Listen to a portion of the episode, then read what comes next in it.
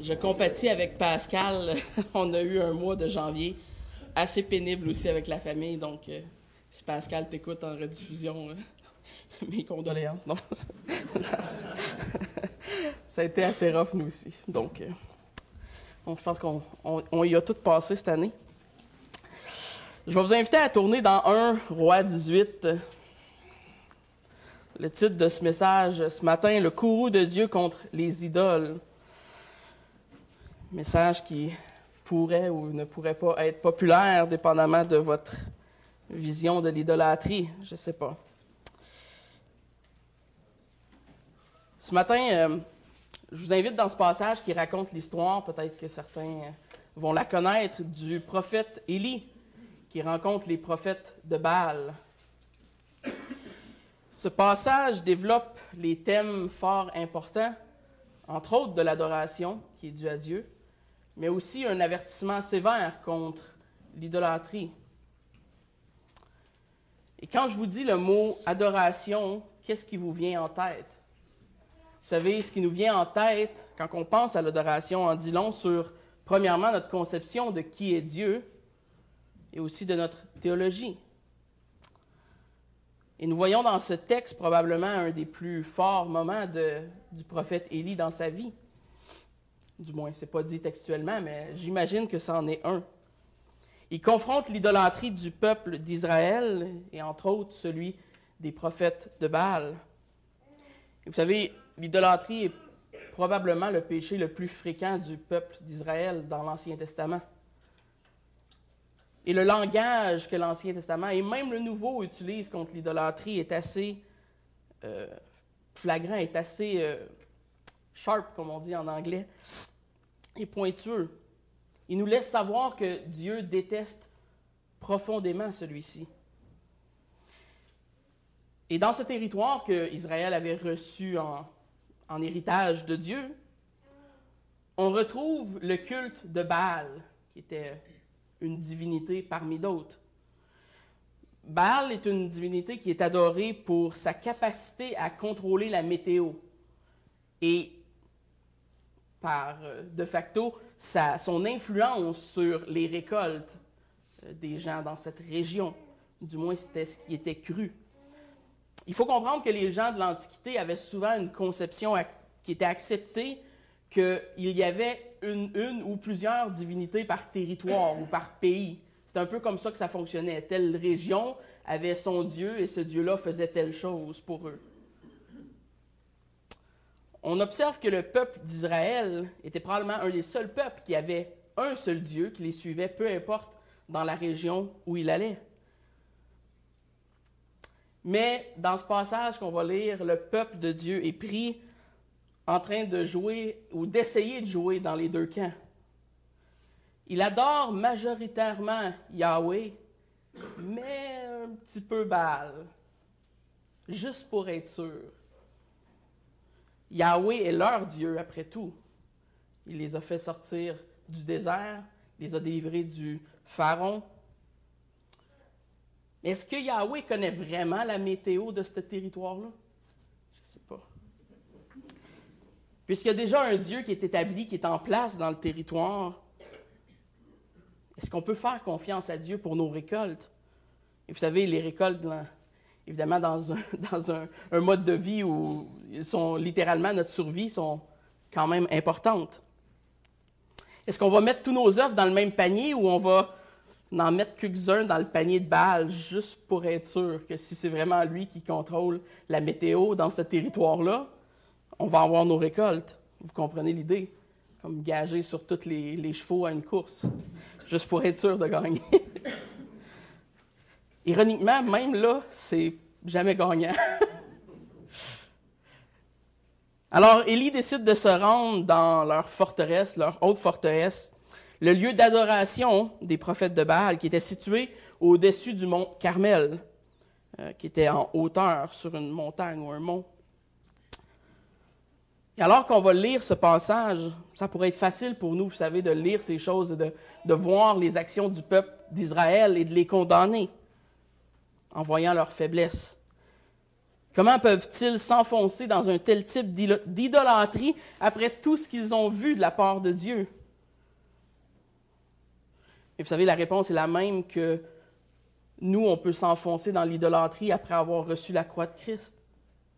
On est tout aussi coupables de ce péché de l'idolâtrie. Ne soyons pas trop rapides à croire que nous sommes au-delà de ce type d'idolâtrie insensée. Parce que vous le savez, vous ne l'êtes pas.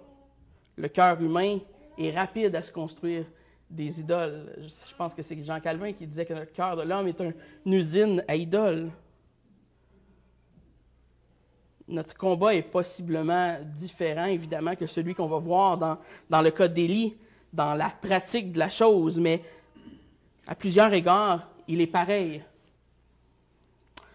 Paul, dans 2 Timothée 4, versets 3 et 4, nous dit « Car il viendra des temps où les hommes ne supporteront pas la saine doctrine, mais ayant des démangeaisons d'entendre des choses agréables, ils se donneront une foule de docteurs selon leurs propres désirs, détourneront l'oreille à la vérité, ils se tourneront vers les fables. » Vous savez, l'adoration est centrale et l'objet de notre adoration est encore plus central. Nous devons toujours être conscients du danger de l'idolâtrie dans nos propres vies. Qui est-ce qu'on adore? Quel est l'objet de notre adoration? On doit être vigilant de ne pas s'attacher à des fables, à des choses qui sont mensongères, à être trompés par l'attrait des idoles de notre monde, parce qu'il y en a, et ils sont attirants. Sinon, personne irait vers eux. Et donc, c'est avec cette introduction en pensée qu'on va regarder les textes et le contexte du passage en soi. Au point où on arrive dans 1 Rois 18, il y a eu une sécheresse de 3 ans. C'est long 3 ans sans eau. Et Élie a été nourri par des corbeaux. Le Seigneur a pourvu à l'eau nécessaire pour sa survie à lui. Après ces 3 années de sécheresse, nous arrivons au chapitre 18 où Élie se présente à Abdias, le serviteur du roi, et lui demande de rencontrer Achab, qui est le roi. Abdias lui répond avec une grande crainte, lui disant essentiellement une paraphrase qui pourrait sembler à « Tu me demandes d'aller chercher le roi, mais tu vas encore te pousser, tu vas te sauver, puis c'est moi qui vais rester pogné ici, puis il va me tuer. » C'est un peu ça qu'il dit, essentiellement. Élie lui répond que cette fois-ci, il ne va pas se sauver. Il va rester là. Il dit « Va chercher le roi, il faut que j'y parle. » Alors, c'est ce que fait Abdias, prend son courage à 2 mains, avec toute sa crainte, et va chercher le roi Achab. Et quand on arrive au début de la scène, au verset 17, où on va commencer, la première chose que le roi Achab fait quand il voit Élie, c'est de l'accuser de tous les troubles du pays. Et on va lire le verset 17 qui dit « À peine Achab aperçut-il Élie, qu'il lui dit, « Est-ce toi qui jettes le trouble en Israël? » Écoutez, ça fait 3 ans qu'il ne pleut pas. Pas une seule goutte d'eau du ciel. C'est sèche, très sèche. Ça affecte la capacité des gens du pays à se nourrir, à survivre, probablement le moral, etc. Et ça apporte une grande misère sur le peuple. Donc, les rois dans ce temps-là... Vous savez, les rois sont souvent vus comme des êtres tout-puissants, mais ils n'étaient pas intouchables. Quand ça fait 3 ans qu'il pleut plus et que les gens ne sont pas contents, d'habitude, le roi, il passe, même s'il est roi. Et quand Achab voit Élie, il lui dit essentiellement « C'est de ta faute, c'est toi qui as fait ça. » Et la réponse d'Élie est claire, et elle met la table à ce qui va venir, c'est-à-dire une confrontation ultime entre les 2 hommes et les 2 idéologies de ces 2 hommes. On lit au verset 18 et 19, « Élie répondit, « Je ne trouble point Israël, c'est toi au contraire, et la maison de ton père, puisque vous avez abandonné les commandements de l'Éternel, et que tu es allé après les Baals. Fais maintenant rassembler tout Israël auprès de moi, à la montagne du Carmel, et aussi les 450 prophètes de Baal et les 400 prophètes d'Astarté, qui mange à la table de Jézabel. » Et donc, cette réaction du roi Achab, vous savez, nous est malheureusement trop familière. Achab pêche, Dieu juge son péché, et en retour, Achab se tourne vers Élie et l'accuse au lieu de reconnaître son propre péché, qui est la cause de la situation. C'est essentiellement ce que Élie essaye de lui dire. Mais bon, vous savez que l'homme n'est pas facilement raisonné dans son cœur. Quand on veut trouver la faute en quelqu'un d'autre, on la trouve. Au lieu de prendre ses responsabilités, il blâme celui que Dieu utilise pour apporter le châtiment, le moyen de discipline. Ça sonne familier? Adam, as-tu mangé de l'arbre que je t'avais dit de ne pas manger? C'est elle qui me l'a donné. C'est de sa faute. La femme. C'est la femme que tu m'as donnée. C'est pas ma faute, c'est celle des autres. Les parents aussi, j'imagine, peuvent facilement s'identifier avec ça. Je dis, James peut m'arriver et me dire, et son frère pleure, je dis, James, as-tu frappé ton frère? Mais Joshua a pris mon jouet, papa. James, papa t'a demandé, as-tu frappé ton frère? Ah, papa, il a pris mon jouet! Vous voyez, malgré l'âge de mon fils, qui a 4 ans, il essaie déjà, dans son peu de capacité intellectuelle, à m'expliquer que c'est la faute de son frère. Réellement, sa réaction n'était pas de sa faute, c'était celle de son frère. Il l'a cherché. Son péché est le fruit de son frère. Papa, si tu comprenais vraiment ma situation, tu verrais que ce n'est pas de ma faute. Mon péché était justifié. Et la réalité, c'est qu'Achab est celui qui a troublé Israël. C'est à cause de lui, et à cause de ses pères, à cause du peuple qui était dans l'idolâtrie que cette sécheresse a été annoncée par Élie. Ce n'était pas la faute d'Élie. Et malheureusement, nous avons souvent la même réaction que le roi Achab aux circonstances de nos vies. Quand nous péchons, il y a des conséquences et on se tourne rapidement vers Dieu pour dire « Pourquoi ci, pourquoi ça, c'est pas de ma faute ?» Ou on s'humilie. C'est les deux options que l'homme peut avoir. Comme si Dieu était la raison de notre souffrance et de nos soucis et non pas notre propre péché. Vous savez, les gens du monde utilisent souvent cette carte à outrance en disant pourquoi il y a de la violence dans le monde, pourquoi il y a de la souffrance sur la terre, pour essayer de justifier leur incrédulité. Et vous savez, quand on comprend le péché et le cœur de l'homme, c'est facile à répondre. Comme si cette violence n'était pas issue du cœur même de l'homme, comme si c'était Dieu qui créait cette violence-là dans le cœur de l'homme. On est tous partiellement responsables de la souffrance qui existe sur la terre à cause du péché qui habite dans le cœur de l'homme.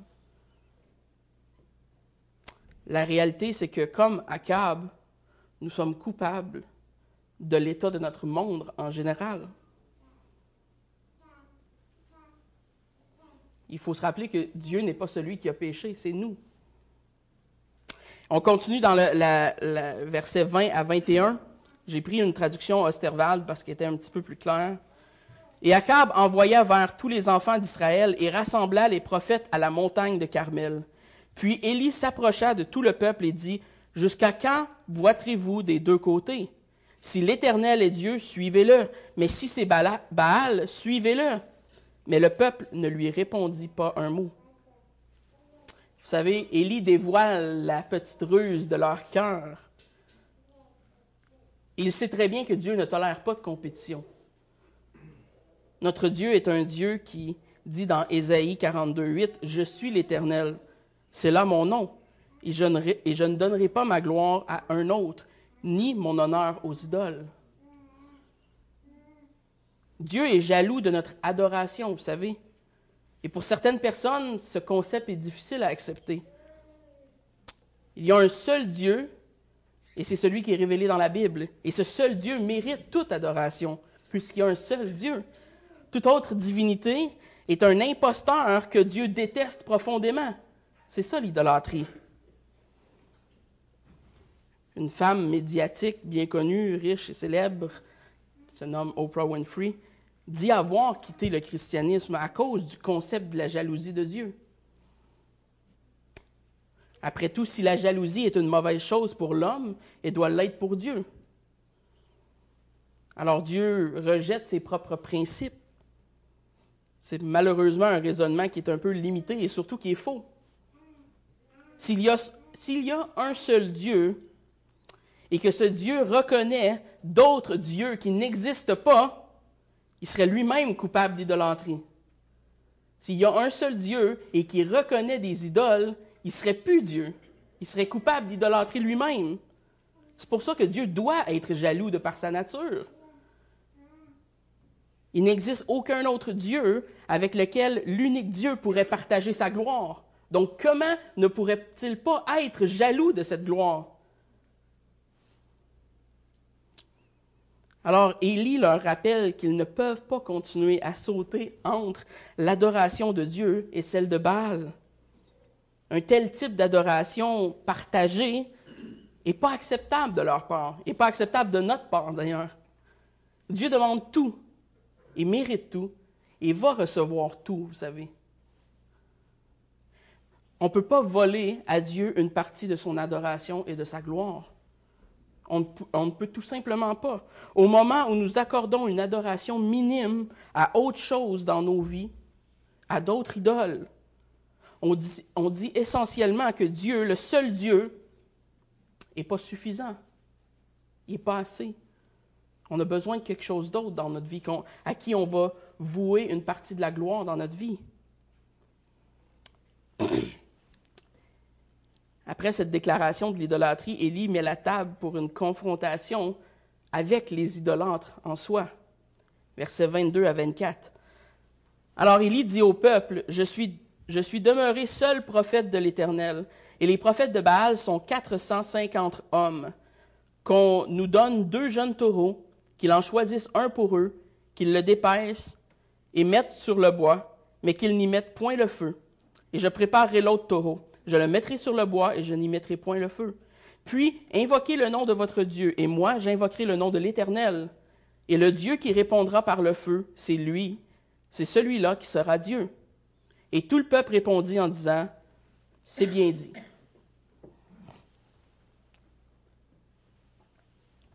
En d'autres mots, Élie propose une espèce de duel divin. Je ne sais pas à quoi ça peut ressembler en réalité, j'aurais aimé voir, mais... Et les gens trouvent sa proposition sensée. Ils se disent, c'est bien dit. On va voir, c'est qui le vrai Dieu dans le fond? C'est une bonne suggestion, Élie. Et vous savez, leur réaction fait ressortir la stupidité de cette situation. Quand Élie propose un duel entre les Baals et Dieu, il répond comme si c'était parfaitement logique et sensé de faire une confrontation entre Dieu et Baal. Comme s'ils se disent, ça fait du sens, on va voir qui est vraiment Dieu. En réalité, à ce point-ci, il aurait dû tomber sur la face en implorant pitié à Élie en disant « Non, fais pas ça, on le sait que c'est Dieu, le vrai Dieu. » Mais non, ils se disent, ça fait du sens. Comme si un idole pouvait faire face à l'Éternel. Mais non, au lieu, ils trouvent ça vraiment sensé. Déjà à ce point dans l'histoire, Dieu n'a rien à prouver. Il a déclaré qu'il n'y aurait plus de pluie, et depuis 3 ans, il ne pleut pas. C'est quand même une bonne preuve que Dieu est Dieu. Élie vient et annonce ce duel. Il devrait avoir crié « Non, non, non, on est convaincus ». Mais non, parce que le vrai problème, c'est qu'ils sont encore des idolâtres dans leur cœur. Même à ce point-ci, il n'y a pas encore de repentance dans leur cœur. Et c'est alors qu'Élie les convoque à ce duel sur le mont Carmel. Il n'a certainement pas le nombre en sa faveur. Ils sont 450 prophètes contre lui seul. Donc déjà, il leur concède ce qui pourrait sembler comme être des avantages à nos yeux mondains. 450 contre 1. Si on avait à mettre des gageures là-dessus, ce serait pas bon. En plus, Baal est souvent imagé comme tenant un éclair dans la mythologie. Tenant un éclair à sa main, donc ça devrait être relativement facile de partir un feu si tu tiens des éclairs dans ta main. Et dans leur aveuglement, à ce point-ci, les idolâtres de Baal, les prophètes, sont convaincus qu'ils ont les chances de leur côté. Ils se disent, on va l'avoir. Versets 25 à 29. Élie dit aux prophètes de Baal, « Choisissez pour vous l'un des taureaux et préparez-le les premiers, car vous êtes en plus grand nombre, et invoquez le nom de votre Dieu, mais n'y mettez pas le feu. Et ils prirent le taureau et qu'on leur donna, et le préparèrent, ils invoquèrent le nom de Baal, depuis le matin jusqu'à midi. Bon, déjà là, c'est quand même assez long, là. Une coupe d'heure. C'est pas fini. Disant Baal, exauce-nous. Mais il n'y eut ni voix, ni réponse. Ils sautaient autour de l'autel qu'on avait fait. Et sur le midi, Élie se moquait d'eux en disant, « Criez à haute voix, car il est Dieu. » Mais il pense à quelque chose d'autre, ou il a quelque chose à faire, ou en voyage. Peut-être qu'il dort, il s'éveillera. Il criait donc à voix haute, et il se faisait des incisions avec des couteaux et des lancettes, selon leur coutume, jusqu'à ce que le sang coulât sur eux. Déjà, c'est assez dégueu comme scène. Et lorsque midi fut passé et qu'ils eurent fait les prophètes jusqu'au temps où l'on offre l'oblation, sans qu'il y eût ni voix, ni réponse, ni aucune apparence qu'on eût égard à ce qu'ils faisaient. Rien pantoute. Vous savez, je dois vous avouer qu'il y a un petit peu un sourire en coin qui me vient quand je lis ce passage. À une époque du politiquement correct, Élie décide de se moquer des prophètes de Baal. Ça me fait tout le temps un peu rire. Il les ridiculise même dans ce qu'ils font. Parce que ce qu'ils font est littéralement digne de ridicule. Littéralement, il leur demande si leur Dieu est absent. Il est où? Est-ce qu'il s'est trompé d'adresse? Il est-tu parti aux toilettes? Qu'est-ce qu'il fait? Il ne vous écoute pas. Criez plus fort, il va peut-être vous entendre. Par cette moquerie, Élie met de l'avant la stupidité de leurs convictions, de leur idolâtrie. Mais même là, ils ne se repentent pas. Ils ne voient pas. Ils ne se repentent pas. Leur cœur est aveuglé avec leurs idoles. Malheureusement, aujourd'hui, certaines personnes regardent ce texte et sont plus offensées par le fait qu'Élie se moque de quelqu'un que par le fait que les prophètes de Baal sont des idolâtres de la pire espèce. Parce qu'aujourd'hui, en 2018, vous savez, il y a le 11e commandement. Je ne sais pas si vous le connaissez. Tu ne seras jamais controversé et tu chercheras l'approbation de tout le monde. Celui-là, d'habitude, passe avant les 10 autres.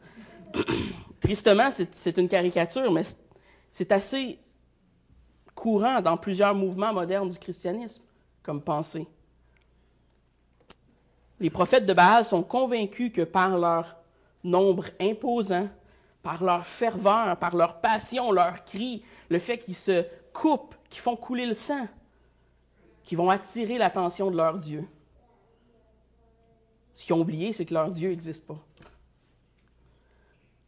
Peut-être que s'ils se mutilent, que s'ils se battent, que s'ils se coupent, leur Dieu va regarder en leur direction pour les écouter. Peut-être que s'ils sont capables d'entrer dans une espèce de transe spirituelle, de folie émotionnelle et de folie physique, leur Dieu va répondre. Et c'est ce qu'ils essaient de faire.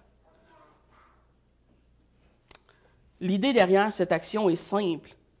Ils doivent faire quelque chose pour attirer l'attention de leur Dieu. Sans quoi, ils ne seront pas écoutés. Dites-moi, est-ce que vous avez déjà vu quelque chose comme ça? Bon, peut-être que c'était pas dans un contexte où les gens se coupaient et il y avait du sang partout. Je vous l'accorde. Mais vous savez, l'idéologie qui est derrière ça est encore très fréquente. Elle est fréquente dans plusieurs mouvements du christianisme, entre autres dans le mouvement charismatique. Comme si notre réception de l'esprit et des dons spirituels en notre faveur avait quelque chose à voir avec la ferveur de notre adoration et l'émotion qu'on met dans notre intention à vouloir glorifier Dieu, ou appeler Dieu, ou prier Dieu. Il doit y avoir assez d'adoration et d'excitation dans la salle pour que Dieu nous écoute. C'est un peu l'idée qui est dans plusieurs églises, malheureusement.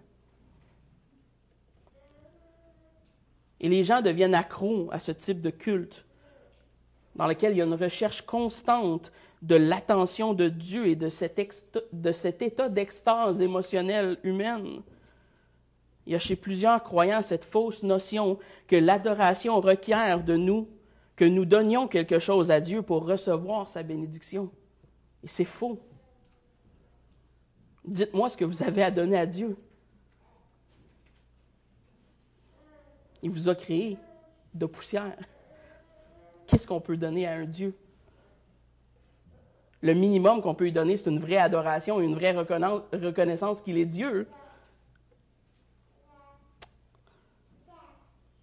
Alors, tout comme les prophètes de Baal, ces gens cherchent par leur propre ferveur à attirer l'attention de Dieu pour en recevoir des faveurs spéciales. Il y a cette pensée que notre Dieu est influencé et porté à l'action par notre ferveur. Quand on lui met assez de pep, Dieu nous écoute et que la volonté excite le désir de Dieu à nous répondre. Mes frères, vous devez réaliser que cette attitude est la même qui est présente dans toutes les religions du paganisme dans le monde. Regardez n'importe quel faux Dieu qui est adoré dans le monde, c'est de cette façon-là qu'ils vont adorer, en cherchant l'attention de leur Dieu constamment. Et vous savez, je ne voudrais pas être mal compris, je n'argumente pas contre le fait que les hommes ont des émotions, que quand on vient devant Dieu et qu'on chante, qu'on prie, qu'on adore, qu'on a une émotion, qu'on aime Dieu. C'est normal, c'est humain et c'est sain. Ce que j'argumente contre, c'est cette idée perverse que les émotions sont la clé nécessaire pour forcer la volonté de Dieu à notre égard. Dieu désire que nous l'aimons de tout notre cœur, de toute notre force et de tout notre esprit.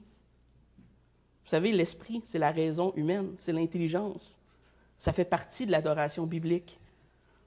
Un extase exclusivement centré sur la recherche d'une connexion émotive est futile et sincèrement, ultimement, elle est la source d'une grande déception chez des milliers de croyants qui sont bernés par cette idéologie-là et qui finissent désillusionnés.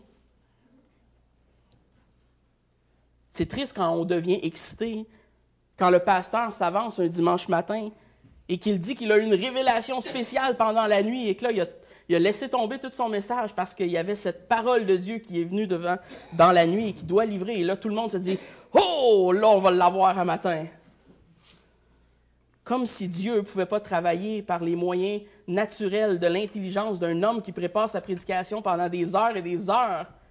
Parce qu'on sait tous que Dieu a besoin d'un cerveau vide pour parler avec force. Que le Seigneur nous vienne en aide si c'est notre idée d'une bonne prédication ou d'une adoration qui soit digne de ce nom. C'est de l'idolâtrie, carrément. De croire que l'intelligence de l'homme doit être mise de côté pour recevoir l'esprit et ses dons, c'est de l'idolâtrie. Parce que c'est de croire en un autre Dieu que celui qui est révélé dans la Bible. Parce que celui qui est révélé dans la Bible, c'est pas ça qu'il nous dit.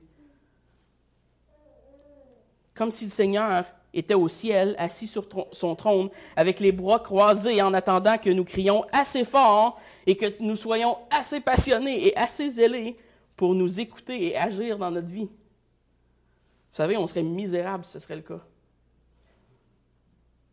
Mais c'est tristement l'idéologie de bien des croyants dans bien des mouvements du christianisme qui sont très populaires aujourd'hui. Et que Dieu nous garde de croire que notre ferveur et notre excitation sont la source de nos bénédictions et qui sont nécessaires pour recevoir l'attention de notre Dieu. Si ça n'a pas fonctionné pour les prophètes de Baal, j'ai une mauvaise nouvelle, ça ne fonctionnera pas pour nous. Notre Dieu nous entend parce qu'il écoute ses enfants. C'est aussi simple que ça. Notre Dieu nous regarde parce qu'il prend soin de ses enfants. Notre ferveur ne peut pas le persuader, ne peut pas rien changer à notre état. La prière n'est pas un moyen de tordre le bras de Dieu.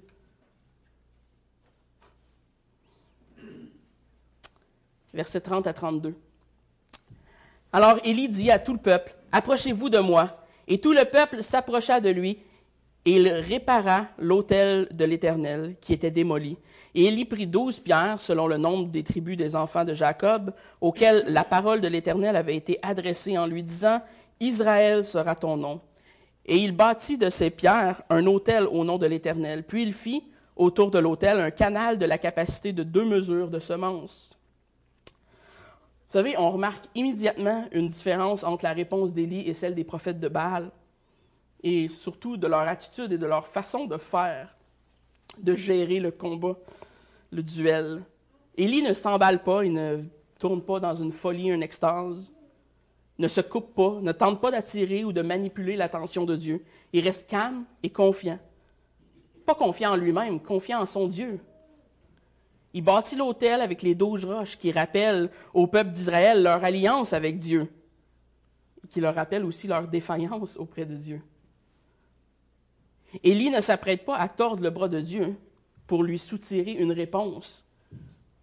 Il rappelle au peuple leur idolâtrie et la puissance immuable du vrai Dieu qui ne change pas et qui fait toujours selon sa propre parole et selon sa volonté et qui accomplit toujours ce qu'il dit et qui donne selon ses promesses.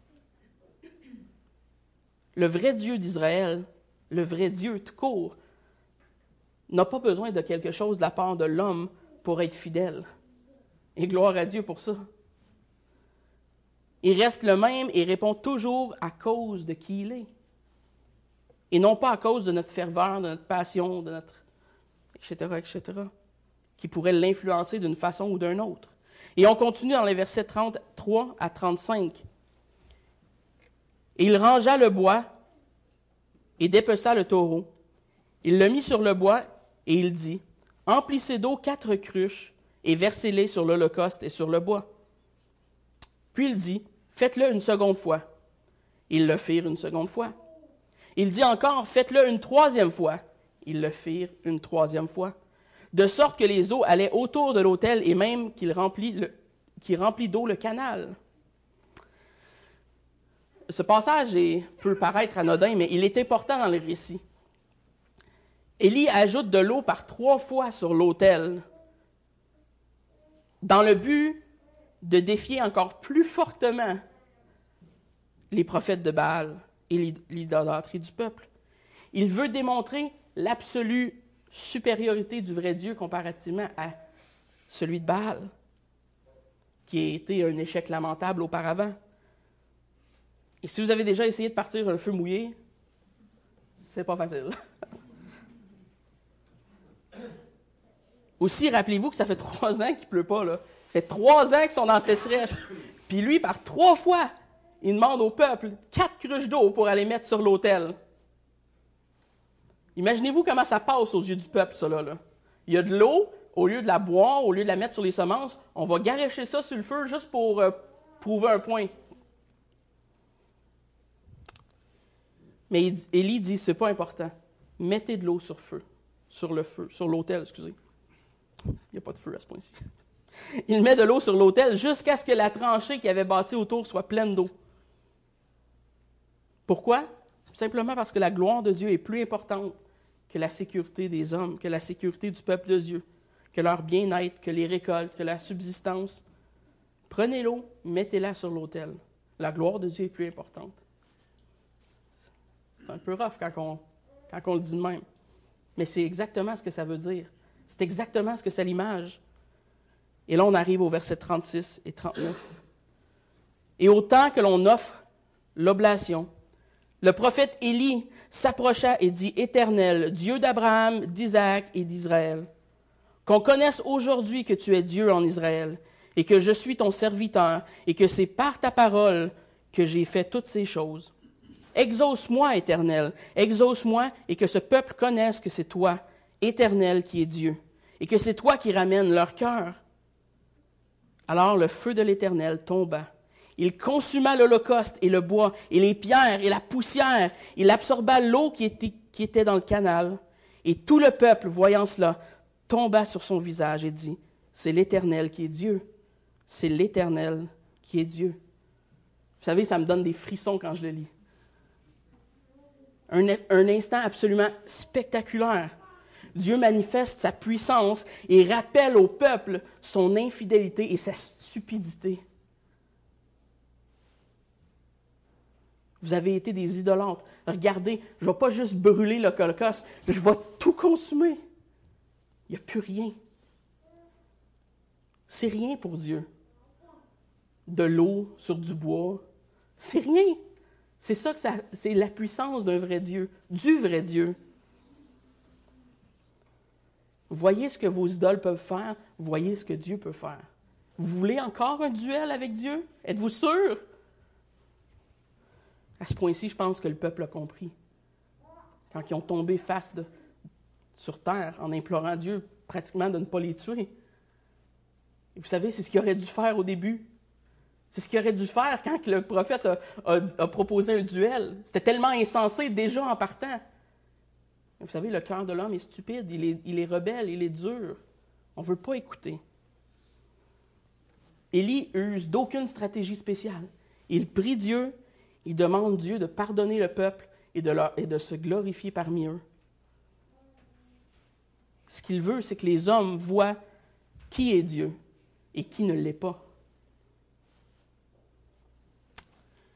Et vous savez, c'est après ce moment de victoire grandiose et cette manifestation absolument spectaculaire de la puissance de Dieu qu'Élie rassemble tous les prophètes de Baal et les met tous à mort. Ouh. Verset 40, et Élie leur dit, « Saisissez les prophètes de Baal, et qu'il n'en échappe pas un. » Ils les saisirent donc, et Élie les fit descendre au torrent de Kisson, et il les égorgea. Vous savez, c'est difficile à notre époque de s'imaginer des scènes aussi violentes qui soient approuvées par Dieu. Ironiquement, on n'a pas vraiment de la misère à écouter des films d'horreur et de violence extrême, mais bon. Un autre sujet. C'est difficile pour nous de s'imaginer une telle violence qui soit essentiellement approuvée de Dieu. Les gens manifestent souvent leur incompréhension de la colère de Dieu. Pour plusieurs chrétiens, l'idée que Dieu puisse tuer des hommes simplement à cause de leur adoration pour une autre divinité semble quelque peu excessif, si on est honnête.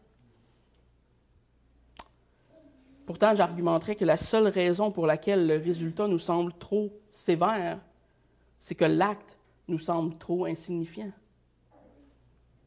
En réalité, nous avons ici une image, un exemple de ce qui attend absolument tout idolâtre dans le monde. Il n'y a pas un seul idolâtre qui va survivre. C'est ultimement une image de ce qui arrive quand on est idolâtre. C'est un rappel à l'ordre que Dieu fait. L'idolâtrie est un rejet de qui est Dieu et de ce qu'il dit. L'idolâtrie est extrêmement grave, mais on l'aperçoit souvent comme quelque chose d'anodin. Bon, ça arrive, on adore des idoles, c'est pas grave, on passe à d'autres choses. Mais il faut se demander à quel point c'est inacceptable l'idolâtrie. Bien, vous savez, c'est inacceptable au point où c'est parfaitement sain et juste de tuer 450 prophètes parce qu'ils ont été des idolâtres. C'est à ce point-là que c'est inacceptable. Et remarquez que le peuple d'Israël aide Élie à ce point-ci à exécuter les prophètes. Il les amène. Ça témoigne entre autres de la repentance d'Israël à ce point-ci. Ils ont compris. Et on n'aime pas cette réponse. On n'aime pas cette réponse-là parce que, franchement, on est coupable du même péché. Et on le sait. Et on sait que le même péché chez nous mérite la mort. Et deuxièmement, parce que si on est franc, on trouve tout simplement pas ça si important. Dans nos cœurs, on a de la misère à concevoir que ce soit si grave.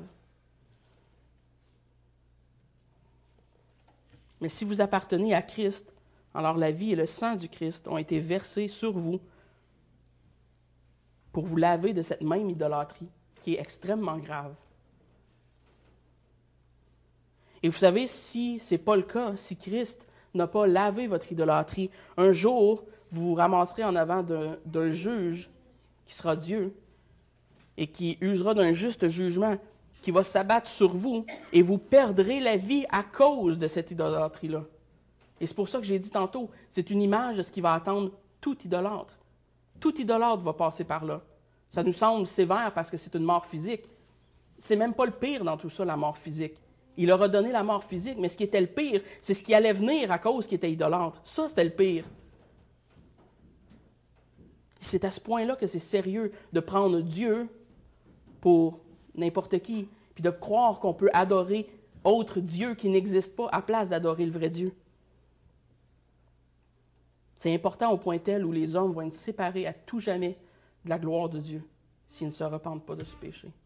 Et si Christ ne lave pas leur cœur, on a été créés par Dieu, pour Dieu, et il n'y a pas d'autre Dieu que celui de la Bible. L'idolâtre peut rire, peut combattre, peut renier le temps qu'il est vivant, mais la justice et la colère de Dieu contre l'idolâtre sera assurément fatale. Il n'y a aucune issue pour l'idolâtre. Alors, je vous demande ce matin, qui est-ce que vous adorez? Parce que c'est ça la vraie question. Je ne vous demande pas si vous venez à l'Église souvent, si vous participez avec zèle aux réunions de prière. Amen, tant mieux si vous le faites.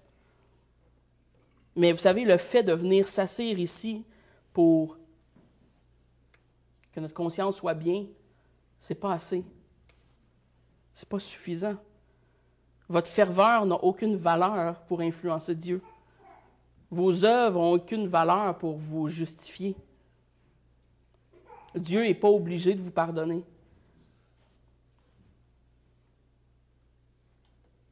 Certains d'entre vous ont possiblement des objets qu'ils adorent plus que Dieu.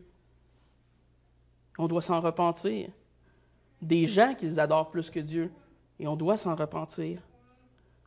Des idoles, des possessions, il y en a beaucoup dans notre monde. Certains vont venir s'asseoir à chaque culte, à chaque dimanche, avec ce fervent désir que ça finisse enfin.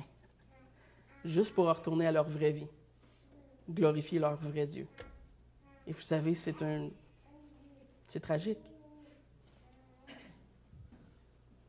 Mais Dieu dit, je ne partagerai pas ma gloire avec un autre. Alors je vous le redemande, qui adorez-vous? Assurez-vous d'adorer le vrai Dieu. Il y en a juste un, vous. La bonne nouvelle, c'est qu'il y en a juste un puis qui est révélé dans la Bible. C'est la bonne nouvelle. Vous savez où aller pour chercher qui adorer. Apocalypse 22, 14, à la fin du Nouveau Testament, nous dit ceci. « Heureux ceux qui lavent leurs robes afin d'avoir droit à l'arbre de vie et d'entrer par les portes dans la ville. Dehors les chiens, les enchanteurs, les impudiques, les meurtriers, les idolâtres et quiconque aime et pratique le mensonge. » Les idolâtres font partie de la liste des gens qui ne seront pas bienvenus. Ils sont ceux qui sont à l'extérieur, qui n'entreront pas. Et c'est à ce point sérieux. Vous pouvez tromper le monde autour de vous, mais vous ne pouvez pas tromper Dieu, qui voit le cœur de l'homme. Christ ne vient pas comme prophète, comme roi, comme prêtre, pour nous dire qu'il veut ajouter un petit quelque chose à notre vie. Ce qui est souvent le message qu'on emploie quand on évangélise, malheureusement. Ou en tout cas, l'idée derrière nos paroles, souvent. Christ vient et dit, toute autre chose est secondaire. Mets tout de côté dans ta vie pour moi.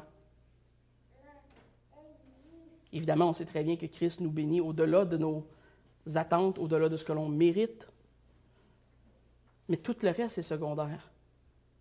Je suis le Christ, roi, prophète et prêtre. Je viens et je suis Dieu, le seul Dieu. Il n'y en a pas d'autre. Adorez pas d'autre chose, ça va être de l'idolâtrie.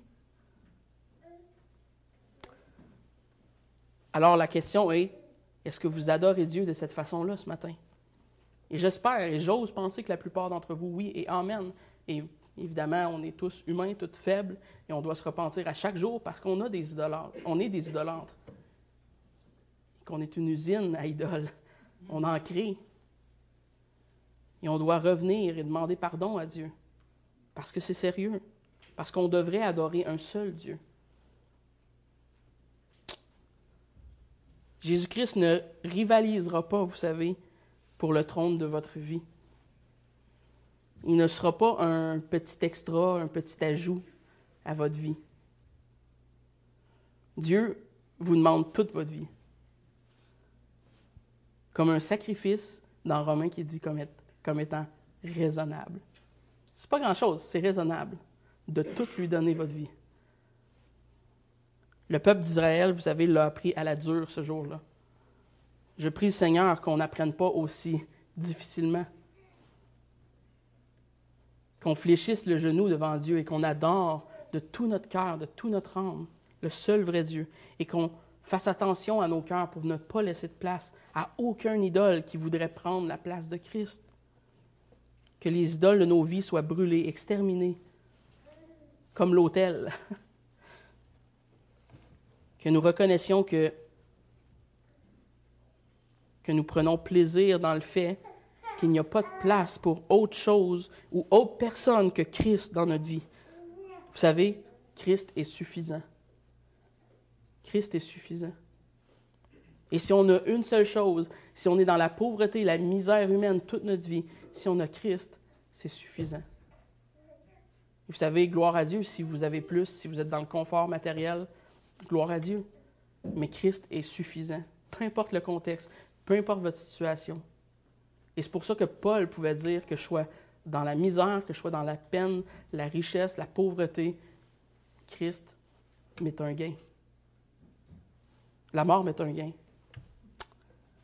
C'était le sens qu'il avouait que tout ce qui était sur terre, tout ce qui était alentour de lui, c'est ça, en fait, les extras. C'est ce que Dieu nous donne en extra, cette vie, le bien-être qu'on peut avoir. Mais ça, c'est les extras. Christ est la raison principale, la raison centrale. Et donc, pour terminer, parce que c'est déjà assez long, Élie est comme nous, vous savez. Je ne voudrais pas vous donner l'impression, après avoir tout lu ce texte, que Élie est un homme incroyable, sans péché, parfait, et qu'on doit être comme ça. Vous savez, Élie est un homme faible. Sa fuite à la fin du passage, sa fuite de Jézabel, nous confirme que c'était un homme faible, parce qu'il finit par se sauver. Mais vous savez, malgré sa faiblesse, Élie peut nous apprendre qu'on peut tenir bon face aux idolâtres, et que Dieu désire que notre cœur soit enclin à combattre l'idolâtrie et à adorer le seul vrai Dieu qui existe. Prions. Merci Seigneur de te révéler à nos cœurs comme étant ce seul vrai Dieu. Et malgré Seigneur qu'à notre époque, ça peut choquer des gens qu'on soit aussi impératif sur ton existence, sur ta personne, on se doit de le faire. Et Élie nous rappelle pourquoi on se doit de le faire. Parce que tu es le seul Dieu, le seul vrai Dieu. Il n'en existe aucun autre. À qui est-ce qu'on pourrait donner notre adoration sauf à toi? Seigneur, rappelle-nous à chaque fois qu'on a des idoles dans nos vies, à quel point c'est stupide. À quel point, Seigneur, on te doit tout. Et Seigneur, on ne peut que te dire merci. Après, constater, Seigneur, avoir constaté ce carnage des prophètes de Baal, Seigneur, on ne peut que te dire merci que notre sort ultime n'est pas celui-là. Tu as pardonné par ton sang, par un grand prix, par le Christ. Tu as pardonné nos péchés. Tu as pardonné notre idolâtrie. Merci, Seigneur. Que ta parole, Seigneur, grandisse en nos cœurs, que l'on puisse grandir à la stature parfaite de ton Fils Jésus-Christ. Et que tu sois glorifié, Seigneur, dans cette Église ce matin et partout ailleurs dans le monde où on te rend un vrai culte d'adoration à ta plus grande gloire. Amen.